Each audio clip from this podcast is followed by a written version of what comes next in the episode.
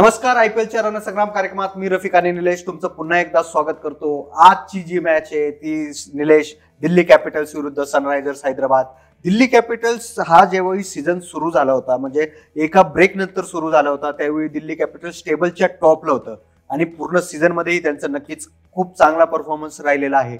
आणि सनरायझर्स हैदराबादबद्दल आपण जर बोलायचं झालं तर कुठेतरी डगमगताना आपल्याला दिसलेले आहेत. आणि ह्या दोन्ही संघांचं जर ओव्हरऑल परफॉर्मन्स बद्दल जर बोलायचं झालं तर काय वाटतंय आपल्या प्रेक्षकांना आपण सांगूया. एकूणच आतापर्यंत आयपीएल मध्ये दोन्ही संघांचा परफॉर्मन्स कसा राहिलेला आहे. दोन्ही संघांचा परफॉर्मन्स म्हणशील तर अगदीच एकदम वरती आणि खालती असं म्हणायला हरकत नाही. अगदीच विरुद्ध तऱ्हेचा परफॉर्मन्स आहे दोघांचा. दिल्लीने आतापर्यंत 12 पॉईंट जमवलेले आहेत, तर तिकडे हैदराबादला फक्त 2 पॉईंट्स घेता आलेत. बरोबर. या लीगमध्ये असं म्हटलं जातं की जी 16 पॉईंट्स जी टीम पहिली करते ते स्वतःचं नाव सिक्युअर करतात हे प्लेऑफसाठी. आता दिल्लीला ही खूप चांगली संधी आहे आज की कमीत कमी म्हणजे 2 पॉईंट असलेल्या संघाला हरवून आपली टोटल 14 वरती न्यायला, म्हणजे एक मॅचचाच विषय त्यांच्याकडे राहतो. त्यामुळे 16 पॉईंट्स लवकरात लवकर काबीज करावे असे दिल्लीचे तरी आज डावपेच असतील असं वाटतं. एकदा नजर टाकूया दोघं एकमेकाबरोबर किती वेळा खेळलेत. जवळपास 19 मॅचेस ते समोरासमोर दोघं जण खेळलेत. त्यातल्या दिल्लीने जिंकलेल्या आहेत 8 आणि SRHनी 11 जिंकल्यात. उलटंय, पण या वर्षीचं गणित खूपच वेगळं आहे. नक्कीच आपण बघितलं की ह्या सीझन मध्ये जरी सनरायझर्स हैदराबाद कुठेतरी खाली असली, परंतु एकूणच आयपीएलचा जर विचार केला हा 14वा सीझन सुरू आहे, तर या 14 सीझन मध्ये सनरायझर्स हैदराबादचं पारडं दिल्लीपेक्षा नक्कीच जड आहे. याच्यानंतर आपण बोलूया ते पिच रिपोर्ट बद्दल, कारण आपण बघितलंय या आतापर्यंत जसं सीझन रिझ्यूम करण्यात आलेलं आहे त्याच्यानंतर ज्या काही मॅचेस झाल्या त्या सर्व मॅचेसमध्ये पिचने खरंच खूप रंगत आणली आहे. म्हणजे जितके प्लेइंग 11 इम्पॉर्टंट आहे तितकं पिच सुद्धा इम्पॉर्टंट झालेलं आहे, कारण प्रत्येक संघाला त्याच पद्धतीने प्लेअर निवडून खेळावं लागतंय. तर काय वाटतं एकूणच कसं असेल दुबईचं पुन्हा एकदा पिच? आपण बघितलं याच्या आधी चेन्नई विरुद्ध मुंबईची जी मॅच झाली होती ती याच स्टेडियमवर आपण झालेली बघितली. तर एकूणच काय पिच असेल आज? खूप तू बरोबर म्हटलास की इंटरेस्टिंग पार्ट जो आहे तो पिचचा आहे. असं म्हटलं जातं की दुबईमध्ये पाऊस पडत नाही. आता पाऊस पाण्याचाही पडत नाही आणि धावांचाही पडत नाही. दोन्ही प्रकारचे पाऊस सध्या दुबईमध्ये काय पडत नाहीत. आपण 1-2 दिवसापूर्वीच बघितलं 150च्या वरती रन जात नाहीत काय, तर 97 मध्येच ऑलडाऊन होतोय. त्यामुळे दुबई तसा धावांचा पाऊस काय अजून पडलेला नाहीये. हे विकेट काय वेगळं नसणार आहे. 2-3 मॅचेस ते आपण बघितल्यात या विकेटवरती. त्यामुळे हे थोडंसं टर्निंग ट्रॅक आहे. स्लो साईडमध्ये विकेट असेल, बॉलर्सला नक्कीच मदत करणार असेल. नक्कीच दुबईचं जे स्टेडियम आहे ते स्लो साईडचं असेल, त्याच्यामुळे म्हणजे बॉलर्सला मदत तर होईल. तर याच्यामुळे कॅप्टन जो असेल, जो टॉस जिंकेल तो काय निर्णय घेईल ते आपण आपल्या टॉस जिंकल्यानंतर बॅटिंगच करावी असं मी काय म्हणेल. पहिल्यांदा बॅटिंग करून एक टार्गेट ठेवावं. तुमच्यासमोर राहतं टार्गेट आहे कितीमध्ये त्यांना रिस्ट्रिक्ट करायचं आहे. त्यामुळे टॉस जिंकल्यानंतर कोणताही कॅप्टन बॅटिंगच निवडायला हवी शक्यतो. आपण बघितलंय धोनी सारखा प्लेअर जो नेहमी चेसिंग जो सिलेक्ट करायचा तो सुद्धा दुबईत येऊन पहिलं बॅटिंग घेण्याचा निर्णय घेतो. याचा अर्थच असा आहे की दुबईचं स्टेडियम हे पहिले बॅटिंगला नक्कीच प्रेफरेबल असेल. आपण आता बोलूया ते प्लेइंग 11 बद्दल, कारण आपण बघितलंय पुन्हा एकदा मी त्याच पॉईंटवर होतोय. बरेच खेळाडू खूप म्हणजे खेळत नाहीयेत या सीझनमध्ये. आपल्याला प्रेडिक्ट करणं अवघड होत आहे. तरी सुद्धा दिल्ली कॅपिटल्स एक जो खूप चांगल्या परफॉर्मन्समध्ये असलेला संघ आहे. तर काय वाटतं एकूणच कोणते प्लेइंग 11 घेऊन आज दिल्ली कॅपिटल्स मैदानात उतरण्याची शक्यता आहे? अगदी खरं आहे. थोडंसं अवघड जात आहे, कारण कोण आहे कोण नाहीये. बऱ्याच लोकांनी नावं काढली आहेत. नवीन लोक आहेत, ते क्वारंटाईनमध्ये आहेत, बऱ्याच गोष्टी त्यामध्ये आहेत. काहींना निगल्स आहेत, इंजुरीज आहेत. पण आपण थोडीशी नजर टाकूया दिल्ली कॅपिटल्स आत्तापर्यंत त्यांचा जो प्रवास झाला, किंवा लास्ट शेवटची मॅच या लीगमधली मागच्या 3 महिन्यापूर्वी जे खेळले त्या शेवटच्या मॅचवरती एक नजर टाकूयात. ते खेळले होते पंजाबच्या अगेन्स्ट आणि पंजाबच्या अगेन्स्ट ते जिंकले होते. 167 त्यांनी केला होता, 167. तो पण फक्त 3 विकेट गमावून गेला होता. त्यामुळे वरच्या 3 जणांनाही रन्स केले होते. त्यामुळे ती साईड कुठेतरी स्ट्रॉंग आहे असं आपल्याला नक्कीच माहिती आहे. आणि आपण म्हटलं त्याप्रमाणे की आता 12 पॉईंट्स घेऊन ते सिक्युअर आहेत. तसं बघायला गेलं तर ही मॅच जिंकून 14 वरती जायची इच्छा त्यांना नक्कीच राहील. एकदा नजर टाकूया यांच्या प्लेइंग 11ची शक्यता काय असू शकते. माझ्याप्रमाणे त्यांची आज टीम काय असायला हवी आहे त्यावरती एक लक्ष घालूया. पृथ्वी शॉ शिखर धवन उत्तम जोडी आहे. लेफ्टी रायटी कॉम्बिनेशन आहे. तिथेच खरं अर्ध जिंकतात. लेफ्टी रायटी कॉम्बिनेशनला अगदी हे सिंगल डबल सुद्धा ज्यावेळेस घेतात, रादर सिंगल ज्यावेळेस घेतात त्यावेळेस प्लेयरची दमछाक होते नुसती साईड चेंज करूनच. कारण पॉईंटला इकडून तिकडे जायला लागतं, कव्हर्सला इकडून तिकडे फिरायला लागतं, स्क्वेअर लेगला हरायला लागतं, सगळेच प्लेयर्सला हलवावं लागतं. पण अंपायर्स त्यांना सांगतात मी बाबा इथंच थांबणार आहे, मी काय सारखा सारखा प्रत्येक बॉलला इकडे तिकडे जाणार नाही आहे. तर तेव्हा आपल्याला आयडिया येऊ शकते की समोरच्याची किती दमछाक हे लोक करतात. ही उत्तम जोडी आहे प्रुव्हन, आणि त्यांच्याकडे परत आलाय त्यांचा हुकमी एक का म्हणजे श्रेयस अय्यर. बरोबर, कॅप्टन नाही आहे यावर्षी तो, अजून त्याला इंजुरीजमध्ये नाव काढून पहिले घेतले होते, पण पूर्ण तयार झालेला आहे, फिट आहे. श्रेयस आजची मॅच खेळणार आणि खेळायलाच पाहिजे. का खेळून जर फिट असेल तर तुमची बेस्ट तुम्ही टीम खेळवायलाच पाहिजे, कारण तुम्ही जाताय जवळ आता प्लेऑफ्सकडे, तुम्ही प्लेऑफच्या दिशेने बघताय, त्यामुळे तुमच्या चांगल्या प्लेयर्सना ही मॅच प्रॅक्टिस असायलाच पाहिजे. त्यामुळे श्रेयस आज खेळेल असं मला तरी खूप वाटतं आणि खेळावंच मी तर म्हणेल. त्यानंतर येतो स्टीव्ह स्मिथ.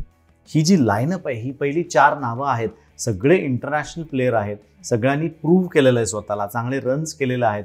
स्टीव्ह स्मिथ आल्यानंतर अजून स्टीव्ह स्मिथला आपण बघितलं नाहीये, त्याच्या 50 साठी तो रन्स करत नाहीये, 30-35 कुठंतरी करतोय, पण तेही उपयुक्त आहेत असं नक्कीच आपल्याला म्हणूयात, कारण त्याचं तेवढं योगदान देखील असतं.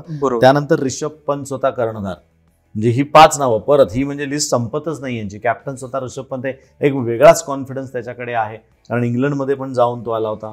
DRS पण ह्या वेळेस आहे IPLमध्ये, त्यामुळे त्याचा रोल पण खूप इम्पॉर्टंट असणार आहेत. काही चांगले निर्णय त्यांनी इंग्लंडमध्ये DRS बद्दल घेतले होते. त्यानंतर येतो तो हेटमायर, शमरन हेटमायर, म्हणजे बॉल थोडा जो काय राहिला असेल तो लांब लांब मारण्याकरता त्याचा उपयोग हे लोक करतात, कारण त्याला सांगितलेलंच असतं जाऊन फक्त हाणामारी करू नये, तेवढंच काम आहे तुझा. त्यानंतर मार्क स्टॉयनिस सुद्धा यांच्या संघामध्ये असू शकतो, चांगला ऑलराऊंडर आहे, बॅटिंगची पण गरज. जर कोलॅप्स झालं तर हे हेटमायर स्टॉयनिस या जोडीचं हे काम आहे की आपण जो पार स्कोर ॲट स्कोर म्हणतोय त्याला तिथपर्यंत तरी न्यायची जबाबदारी या जोडीची आहे. त्यानंतर अक्षर पटेल असणार आहे, कगिसो रबाडा पण परत येतोय, त्यालाही इंजुरी होती, त्यामुळे तो एक बॉलिंगमध्ये ॲस्पेक्ट त्यांचा वाढतोय, रबाडावरती आपल्याला आज लक्ष ठेवायला आहे. आवेश खान आणि भुवनेश्वर कुमार, भुवी पण यांच्या संघात आहे, त्यामुळे नवीन बॉल तो चांगला वापरेल. नक्कीच पूर्ण प्लेइंग 11 बघितलं तर असं वाटतं की प्रत्येक प्लेयरच हा स्टार प्लेयर आहे. दिल्ली कॅपिटल्सचा पूर्ण संघ स्टार संघ ह्या पूर्ण, म्हणूनच ते मला वाटतं 12 पॉईंट्स घेऊन आज वरती येते. नक्कीच, कारण प्रत्येक नावाच्या मागे काहीतरी ह्या सीझन मध्ये त्यांनी काहीतरी करून दाखवलेलं. प्रत्येक नाव आपण जे घेतोय तो प्रत्येक नावाने या पूर्ण सीझन मध्ये काहीतरी चमकून दाखवलेलं. सनरायझर्स हैदराबाद बद्दल बोलूया आपण, काय वाटतं एकूणच सनरायझर्स हैदराबादचं प्लेइंग 11 काय असू शकतं आणि कोणते बदल आपल्याला संघात प्रामुख्याने बघायला मिळतील? आपण बघितलं सुरुवातीलाच कार्यक्रमाच्या की सनरायझर हैदराबादनी यांच्या अगेन्स्ट जास्त मॅचेस जिंकल्यात आजपर्यंत, पण ह्या लीगमध्ये नाही, या वर्षी त्यांचं काही जमूनच येत नाही, काही केलं. मागची एकदा मॅच आपण बघायची, शेवटची मॅच आता हे लोक खेळले होते 3-3.5 महिन्यापूर्वी, ती मॅच खेळले होते ते RR बरोबर, राजस्थान रॉयल बरोबर, आणि ते जवळपास त्यांनी 220 रन दिल्या होत्या, त्यामुळे बॉलरही खूप चाललेले नव्हते, आणि 165 मध्ये स्वतःनी मॅच संपवली होती, 20 ओव्हरमध्ये तेवढेच करू शकले होते, त्यामुळे राजस्थान बरोबर ते हारले होते. आणि महत्वाची गोष्ट अशी परत आहे की जॉनी बेस्ट्रो परत त्यांच्याकडे आता नाहीये, त्यांनी पण नाव काढून घेतले, तोही एक चांगला बॅट्समन यांच्याकडे होता, तोही यांच्या संघात नाहीये, त्यामुळे तोही एक मोठा धक्का आता यांना बसणार आहे. आणि मी सांगितलं तर आपण फक्त 2 पॉईंट्स आहेत, म्हणजे फक्त एकच मॅच आत्तापर्यंत जिंकलेत, ते रसायन पूर्ण काही तयार होत नाहीये यावेळेस, काय ती भट्टी जमत नाहीये. एकदा नजर टाकूया, तसं बघायला गेलं त्यांची टीम, तू नावं मी जशी सांगत जाईन तसं म्हणशील अरे वा हा पण आहे, तो पण आहे, तो पण आहे, पण ते करत काही नाहीये. जसं नावं घ्यायची झाली तर डेव्हिड वॉर्नर, आपण डेव्हिड वॉर्नर पण ह्याला त्यांनी कॅप्टनशिपवरनं पण काढला होता, ह्याला एक मॅच बाहेर देखील बसवला होता, त्यामुळे वॉटर बॉयचं काम डेव्हिड वॉर्नर करताना सीझनमध्ये पण आपण बघितलं की तो किती डाऊन टू अर्थ आहे. पाणी द्यायचं काम आलं, अगदी मागत होता की तू नको मी जातो, तू थांब मी जातो. मुलांना इतर जी मुलं होती यंग मुलं त्याच्यावर त्यांनाच घाबरल्यासारखं होत होतं की हा पाणी घेऊन आतमध्ये जातोय. पण डेव्हिड वॉर्नर विद्यमान 6 विकेटकीपर, त्याला बहुतेक ओपनला पाठवावं लागेल असं काहीतरी आज वाटतंय, विकेटकीपर म्हणून तो संघामध्ये असेल. केन विल्यमसन कॅप्टन आहे स्वतः, त्यांनी एकट्यानेच जे काय रन्स केलेत ते तोच करतोय, बाकी तिथे कोणी रन्स विशेष करत नाहीये. मनीष पांडे आहे, केदार जाधव आहे, भारतातली ही चांगली चांगली नावं यांच्याकडे आहेत, चांगले बॅट्समन आहेत. केदारलाही खूप काही करता आलेलं नाहीये, मनीष पांडेनी 1-2 मॅचमध्ये फक्त रन्स केलेत. त्यानंतर जेसन होल्डर यांच्याकडे आहे, तो जेसन होल्डर, अभिषेक शर्मा, विजय शंकर ही मधली फळी बॅटिंगची आणि ऑलराऊंडर्सची आपण अशी नावं घेऊयात. त्यानंतर राशीद खान, हे पण एक खूप महत्त्वाचं नाव आहे, पण ज्या स्ट्रेसमध्ये तो आत्ता जातोय त्याच्या देशाचाही तो विषय होता, अगदी त्याच्या जवळचा विषय होता हृदयाचा, तर तशा पद्धतीत सुद्धा तो इथे आला खेळतोय, कशा प्रकारे डिलिव्हर करू शकतो ते आपल्याला थोड्याच वेळात बघायला मिळेल. त्यानंतर सिद्धार्थ कौल एक नाव त्यांच्याकडे आहे. महत्वाची जमेची बाजू यांच्या संघात अशी आहे की टी नटराजन परत येतोय, त्याची जी नी इंजुरी होती ती आता पूर्णपर्यंत बरा झालेला आहे, तर तो आज मला त्याला खेळायला बघायला आवडेल, कारण तो एक चांगला गोलंदाज यांच्याकरता ठरू शकतो. तर टी नटराजन आज खेळायला असं मला वाटतंय. नक्कीच एक मोठी नावं सनरायझर्स हैदराबादमध्ये सुद्धा आपल्याला बघायला मिळत आहेत. आपण जर बघितलं एकूणच तर जसं मी आधीच बोललो की दिल्ली कॅपिटल्सचा संपूर्ण संघाच आपल्याला स्टार प्लेयर्सने भरलेला दिसतो. तरी आपण आपल्या प्रेक्षकांना काही नावं सांगूया की जे आपल्याला वाटतंय की आजच्या मॅचमध्ये ते चमकतील.